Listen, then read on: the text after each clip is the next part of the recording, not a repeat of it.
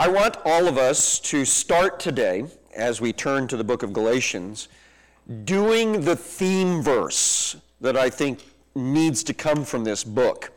It is Galatians 2:20. Remember that the problem that Paul had run into is that some Judaizers had gotten loose in Galatia.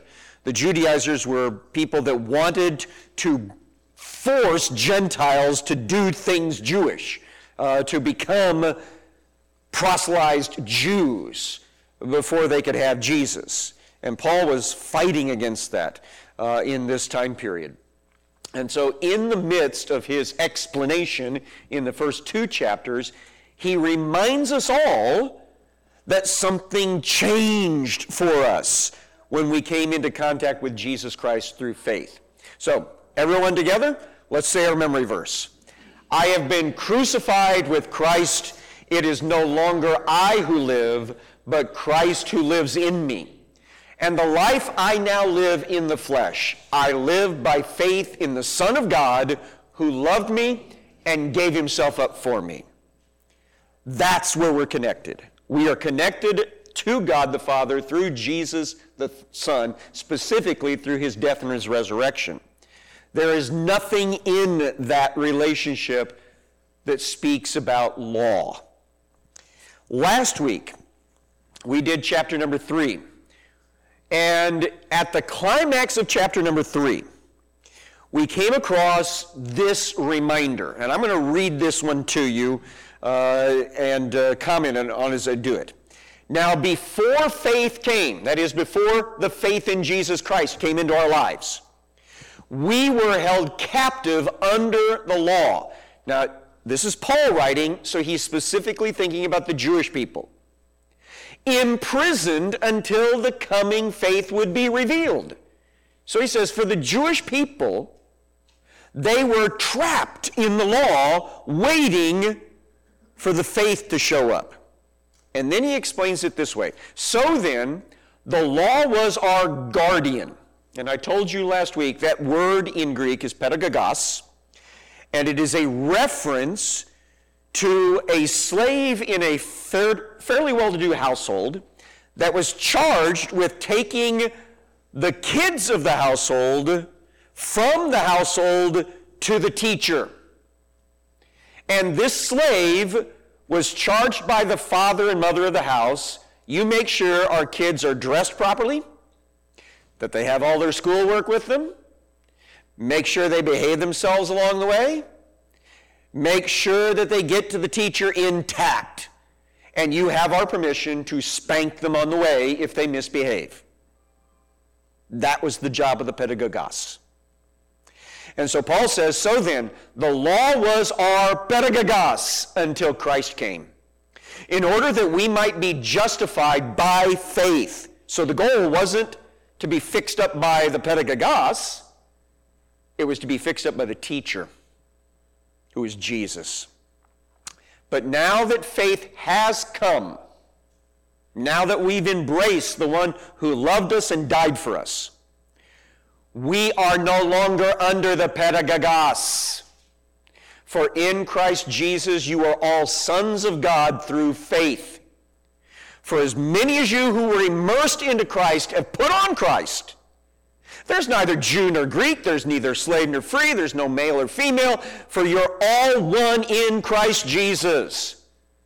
So we lost all of these defining, separating things that happen in society once we come into Christ. We were all saved the same way. Some of us weren't saved by grace, and some of us saved by law, and some of us saved by paying for it. We were all saved by coming to Jesus and being crucified with him. And so because of that, he finished it up in this fashion. He says, if you are Christ's, if you belong to him, if you've been crucified with him and resurrected with him, then you are Abraham's offspring, heirs according to promise. So that is what brings us all into the faith of Abraham. That's what makes us all part of the promise made to Abraham that in your seed, Abraham, all the nations of the earth are going to be blessed. It's all about Jesus. And with that thought in mind, let's continue in chapter number 4. Chapter number 4 of Galatians starts out in this fashion. Now, I say, as long as the heir is a child, we would say a minor, he does not differ at all from a slave, although he's the owner of everything. So we go back to his time period, back to Paul's time period when he's writing this, in a well-to-do household. The minor child gets bossed around just like the slaves in the household, just like the servants in the household. They don't have all the rights and privileges of an adult because they're a minor, even though they will eventually be the heir. Verse 2, but he's under guardians, not the same word, and managers until the date set by the father. In other words, he has to do whatever his father's servants are telling him, Dad wants you to do. Your chores, brush your teeth, clean your room, run down to the market, pick some things up, bring them back, dig a ditch, whatever it is that the father communicates through his servants, the child has to do. How many of you had teenagers, or maybe you were a teenager once that said, what do you think I am, a slave? Yeah, you are. You're equivalent to a slave at this point. You have to do whatever mom and dad tell you to do. Back to the text. Verse 3, so also we, while we were children, were held in bondage under the elemental things of the world. Now this is where he is talking specifically to the Jewish people, because what he's referencing here is the law. The elemental things that the word references here is the ABCs and the 1, 2, 3s, the basics, which for the Jewish people was the law, the 10 commandments and all the 500 and some odd explaining commandments that went with them. And so Paul says, when we were still minors, spiritually speaking, Jews, we were slaves to the basic principles of the law. But when the fullness of time came, God sent forth his Son, born of a woman, born under the law. And that's the story of Jesus. Jesus was the fulfillment of the very first promise in the book of Genesis. It's actually a threat. It was given by God to the serpent, saying, the seed of woman will crush your head just as you strike at his heel. It was a prophecy about the atoning death of Jesus. That was the promise that through a woman, Mary, Jesus would arrive on the scene. And he arrived as a Jewish man, a Jewish baby. He would grow up as a Jewish young man, learning the law and being under the law. But his whole purpose was to fix what the law was trying to keep in check at that point. And that was the sin problem. It says, in order that he might redeem those who were under the law, that we might receive the adoption as sons. So again, he's writing this part to Jewish people.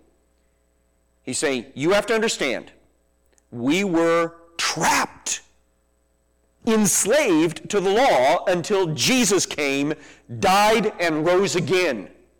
And only by his atoning death and his glorious resurrection were we able to receive the adoption as God's kids. Now you might go, wait a second, I thought the Jewish people were the children of God. Yes, but the Father has to declare paternity. Every Jewish person knew that God had to accept them or they would be lost. Paternity was announced by the father telling a public meeting, this is my son, this is my daughter.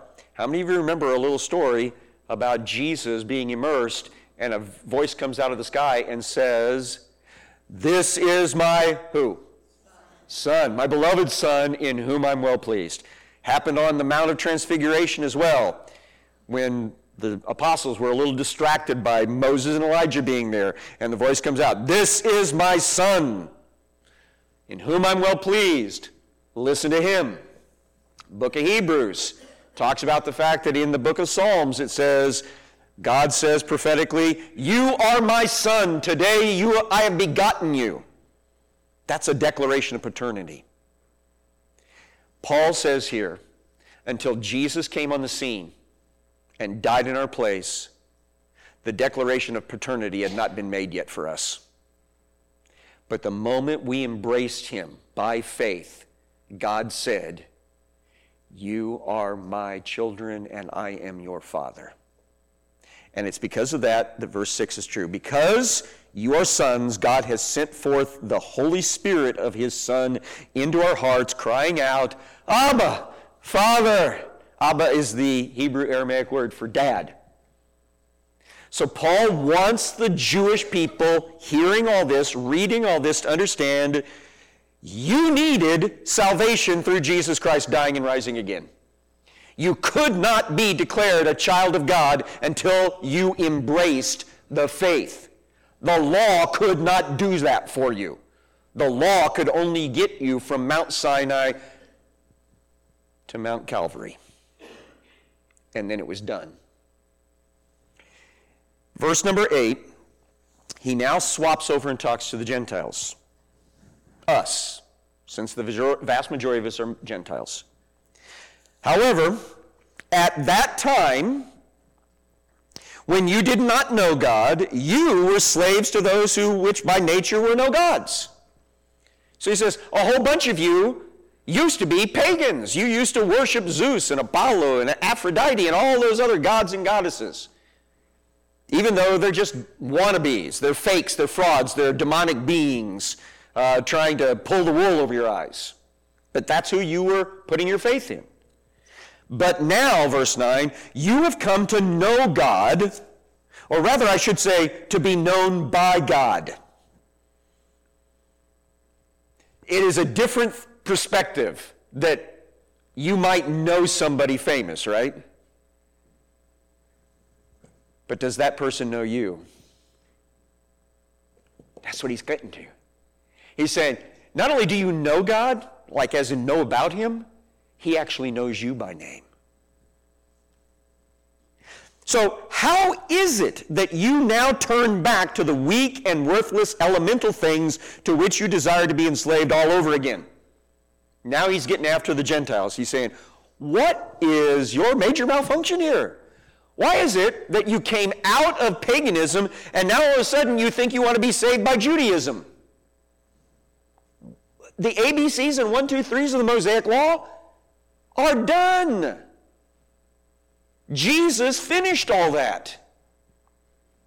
He says, "You observe days and months and seasons and years. I fear for you that perhaps I've labored over you in vain." He says, have I wasted my time? Did I waste my breath coming there to Galatia and explaining these things to you? Because now you're just acting like a bunch of traditional Jewish people. You're keeping the Sabbath. You're getting circumcised if you're a male. You keep kosher diets. You do all these things because the Judaizers told you that's how you're saved. Did I waste my time with you? Verse 12, "I beg you, brethren, become as I am, for I also have become as you are." Now that's interesting. In that one line, Paul basically said this: I ditched the Judaism. I ditched the Phariseeism. I gave up on all that stuff once I figured out that it was salvation by Jesus Christ that matters, not whether or not I'm Jewish and keep kosher. I ditched all that. Please come back, be like me. Imitate me as I imitate Christ, as he writes in other letters.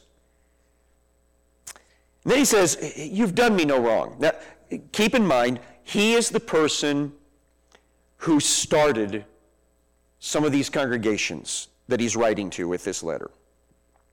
He is the one that was there helping people come to faith. And so he has a personal investment in them. He feels like he's their dad, spiritually. He says, now, you've done me no wrong. Don't get the impression that somehow you've grieved me beyond remedy.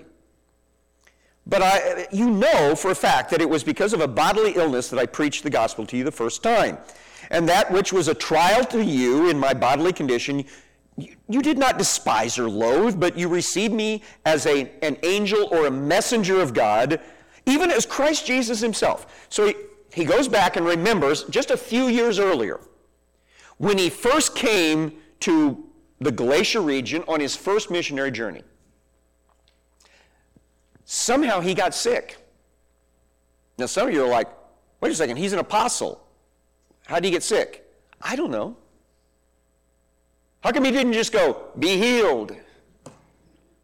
I don't know. But apparently it was not available as a possibility. So he was sick and down and stuck in a house, apparently, in Galatia, and people were caring for him. People were helping him out, worrying about his health. These Galatians. And what was he doing back? He was telling them about Jesus. And eventually when he got better, he told them everything about Jesus, and many of them embraced Jesus as their Savior and Lord. They were immersed into the death and the resurrection of Jesus Christ, and they became part of that beginning church there. And he was excited about that opportunity. So here's him remembering that. He says, you know, I remember when I first met a lot of you guys, it was not in the best circumstances for me. In fact, you guys were having to help me out an awful lot. Verse number 15. Where then is that sense of blessing that you used to have? For I bear you witness that if possible, you would have plucked out your eyes and given them to me. Now that's the reason why some commentators through the years have believed that whatever Paul was suffering from, it was something related to his eyes. Maybe he had a really bad case of conjunctivitis, right? I went like 3 days with conjunctivitis when I was a kid, having to have my eyes peeled open every day and had boric acid put in there. It was nasty. It was horrible. Maybe he had something like that. I don't know. But Paul says, I remember that some of you would have fixed me up if you could have just ripped your own eyes out and given them to me. That's how much you loved me and cared about me. Where'd that go? That's his question. Where'd that relationship go? Have I therefore become your enemy by telling you the truth? Now, what's the truth? That Jesus Christ died for your sins according to the Scripture, that he was raised after he's been buried according to the Scripture. Bodily he was raised. He ascended on high. He was seen alive by witnesses. The gospel's preached in his name. And the only way you're saved is by believing that he died for you. By being crucified with him and living with him. That's how you're saved. Paul says, am I now becoming your enemy because I say the Judaizers are full of baloney?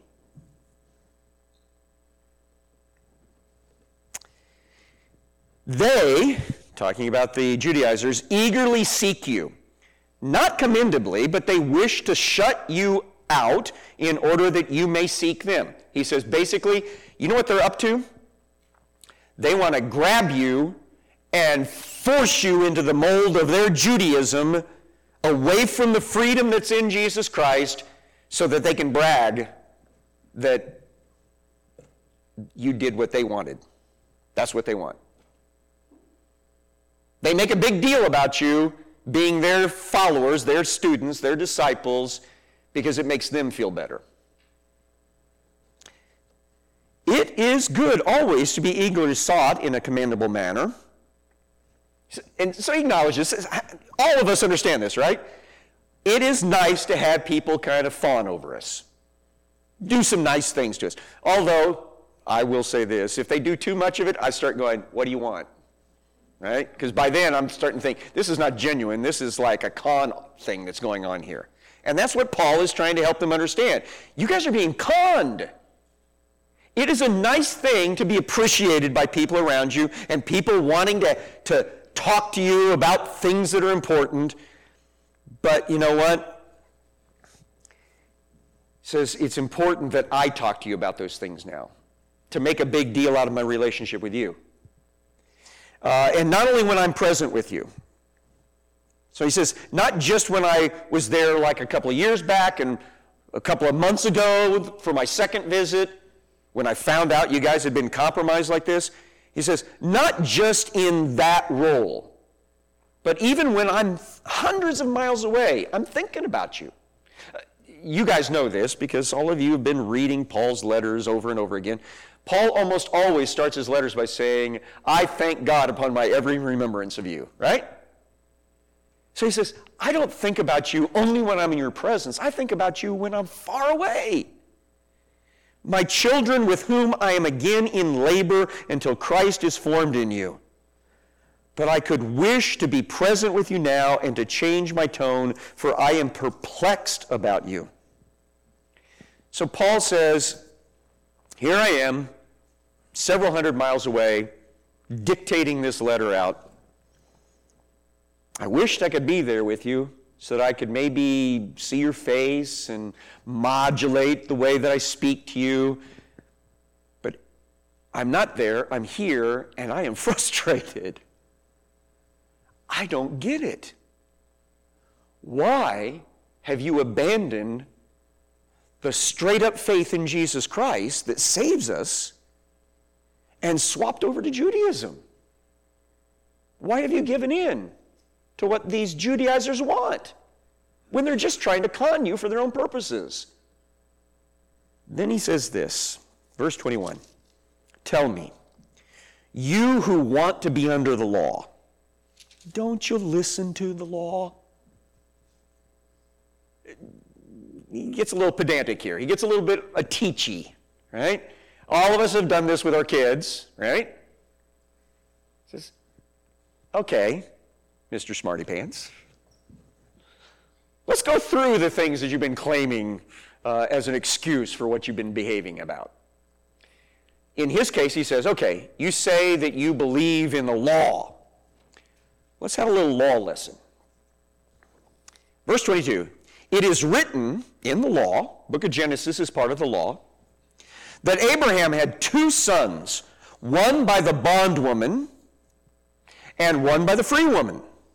Those of you that don't know this story, you could have been coming on Wednesday nights. We've been doing this, right? We talked about this story several months back. It's the story of where Abraham and Sarah had been told that they were going to have a child, but they weren't having any children. And eventually, Sarah gets the idea in her head, you know what, maybe God needs some help. Let's invoke a Mesopotamian law of surrogacy. I'm going to give you my servant, who's paying off some sort of indebtedness, apparently. I'm going to give you her as a sub-wife. You can sleep with her once or twice or whatever it takes. She'll get pregnant, and the baby will be my baby. Let's do it that way. Now, strangely enough, Abraham didn't go and check in with God. I wish he had. For him, he goes, okay, yeah, that is a legal remedy. Let's do it. Hagar got pregnant. Hagar had a baby named Ishmael. And they started raising that baby as their own between Sarah and Abraham. But God told them, that's not the baby I was talking about. And eventually, about 13 or so years later, God says, now, let's talk about the real baby that I was talking about. Sarah, you're going to get pregnant. And she did, even though she was postmenopausal. Shouldn't have been able to have a baby. She was like 90 years old. She got pregnant with Isaac, whose name means it's that chuckle sort of thing when you don't believe something, because that's exactly what she did when God told her she was going to get pregnant. That baby Isaac was the son of the promise, the son of the free woman. And so that's what he's talking about here. He says, verse 23, the son by the bondwoman was born according to the flesh, happened by perfectly normal means. The son by the free woman was through the promise, came by miracle because of God's intervention. Verse 24, this is allegorically speaking, for these women are two covenants, two totally different covenants. One proceeding from Mount Sinai, which is where God gave the law from. One proceeding from Mount Sinai, bearing children who are slaves, and she is Hagar. Now this Hagar is Mount Sinai in Arabia, and she corresponds to the present Jerusalem, for she is in slavery with her children. Now, all of that matches exactly what he's been saying. The Jewish law is by flesh, not faith. The Jewish law was given at Mount Sinai, and it was basically telling the Jewish people, knock it off, stop it, behave, move along, get ready for the true faith. It was basically intended to keep them from imploding until the Messiah came on the scene. And so that's why he writes, it's all about slavery, just like Hagar was a slave. And it's all about the flesh, just like Ishmael was born of the flesh. But it's not about salvation. And even at Jerusalem, at the Temple Mount, the things that they were doing there, they were doing according to the law, and none of it was sufficient for salvation. It was all intended to point to the Messiah. And once the Messiah came, that's who you needed to embrace. He says, the Jerusalem that is above is free. She's our mother. It is written, rejoice, barren woman. Remember that Sarah was barren. Rejoice, barren woman who does not bear. Break forth and shout, you who are not in labor. For more are the children of the desolate than of the one who has a husband. So he borrows this thing from the Old Testament to say, look, the prophecies are there that the bigger deal was going to be made out of the faith child. The child of the promise. In your seed, Abraham, all the nations of the earth are going to be blessed. That seed line was Abraham, Isaac, Jacob, Judah, eventually down to David, and then eventually down to Jesus. That's the line of faith. You, brethren, like Isaac, are children of promise. But as at that time, he who was born according to the flesh, that'd be Ishmael, persecuted him who was born according to the Spirit, that would be little baby Isaac. That's another story in the book of Genesis. It occurred in this fashion. It's another one of the ones you got to go, about. After Sarah had the promised child, and the promised child was no longer a baby, but was a toddler, even into preschool age. He was getting ready for his third birthday, apparently. Sarah observed big brother Ishmael making fun of little brother Isaac. And Sarah went to Abraham and said, that boy is not going to be an heir with my boy. Now, you already heard me say that she raised Ishmael as her own son up until the day she got pregnant, right? But now that she's got her own physical body-born son, she's kind of forgotten that part of the story. And she says, I want him and her mother, or his mother, out of the house.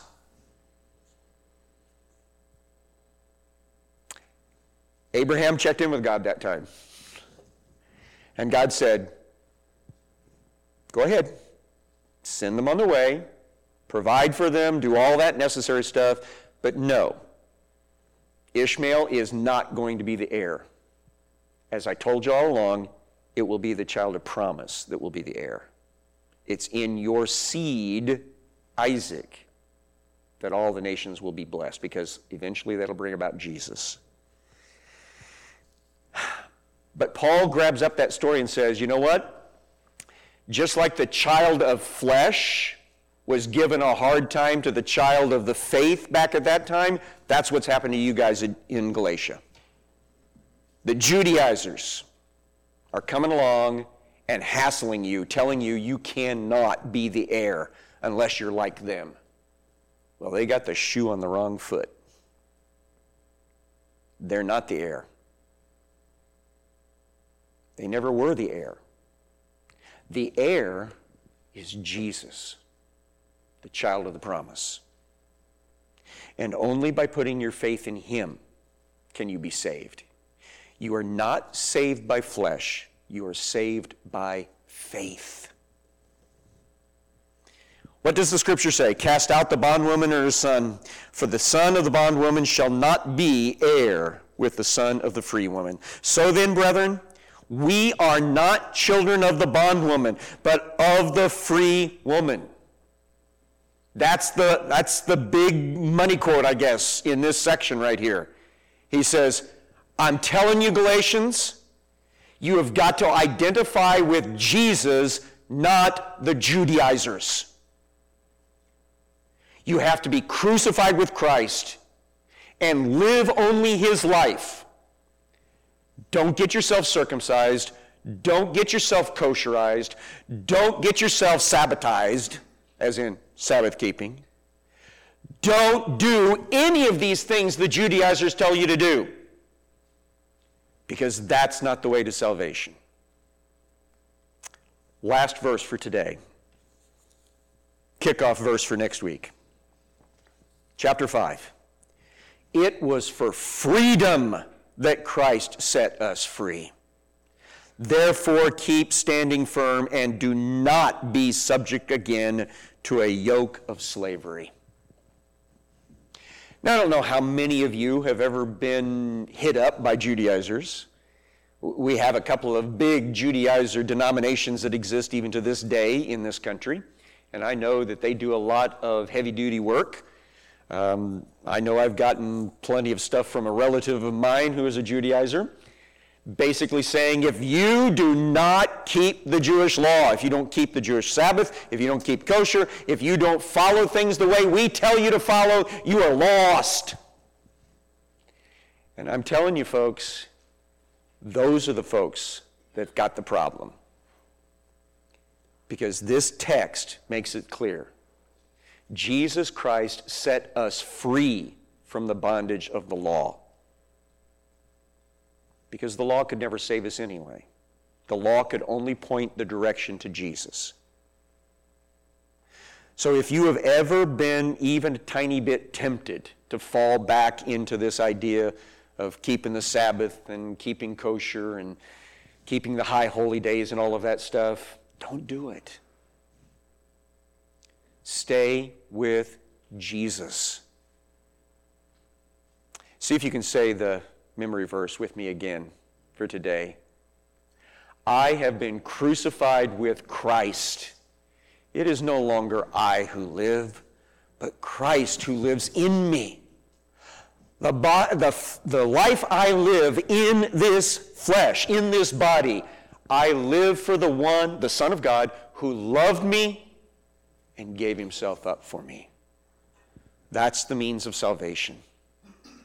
We are saved by faith, not by flesh. Let's pray. Father, I thank you for the very clear teaching that you caused to be written down here. Father, we pray that each of us will live this life for Christ in this flesh, according to the faith, that we won't fall back into rule-keeping as a means of salvation, but instead we will walk by the Spirit and live for Jesus. Father, we do pray for our Judaizer friends and family members, those that have been sucked back in to the very thing out of which Jesus freed them. Help their eyes to be opened. Help them to see these passages clearly the way they're intended. And let them be free in faith. And if we can help in that, Lord, teach us how to do it. It's in Jesus' name we pray. Amen.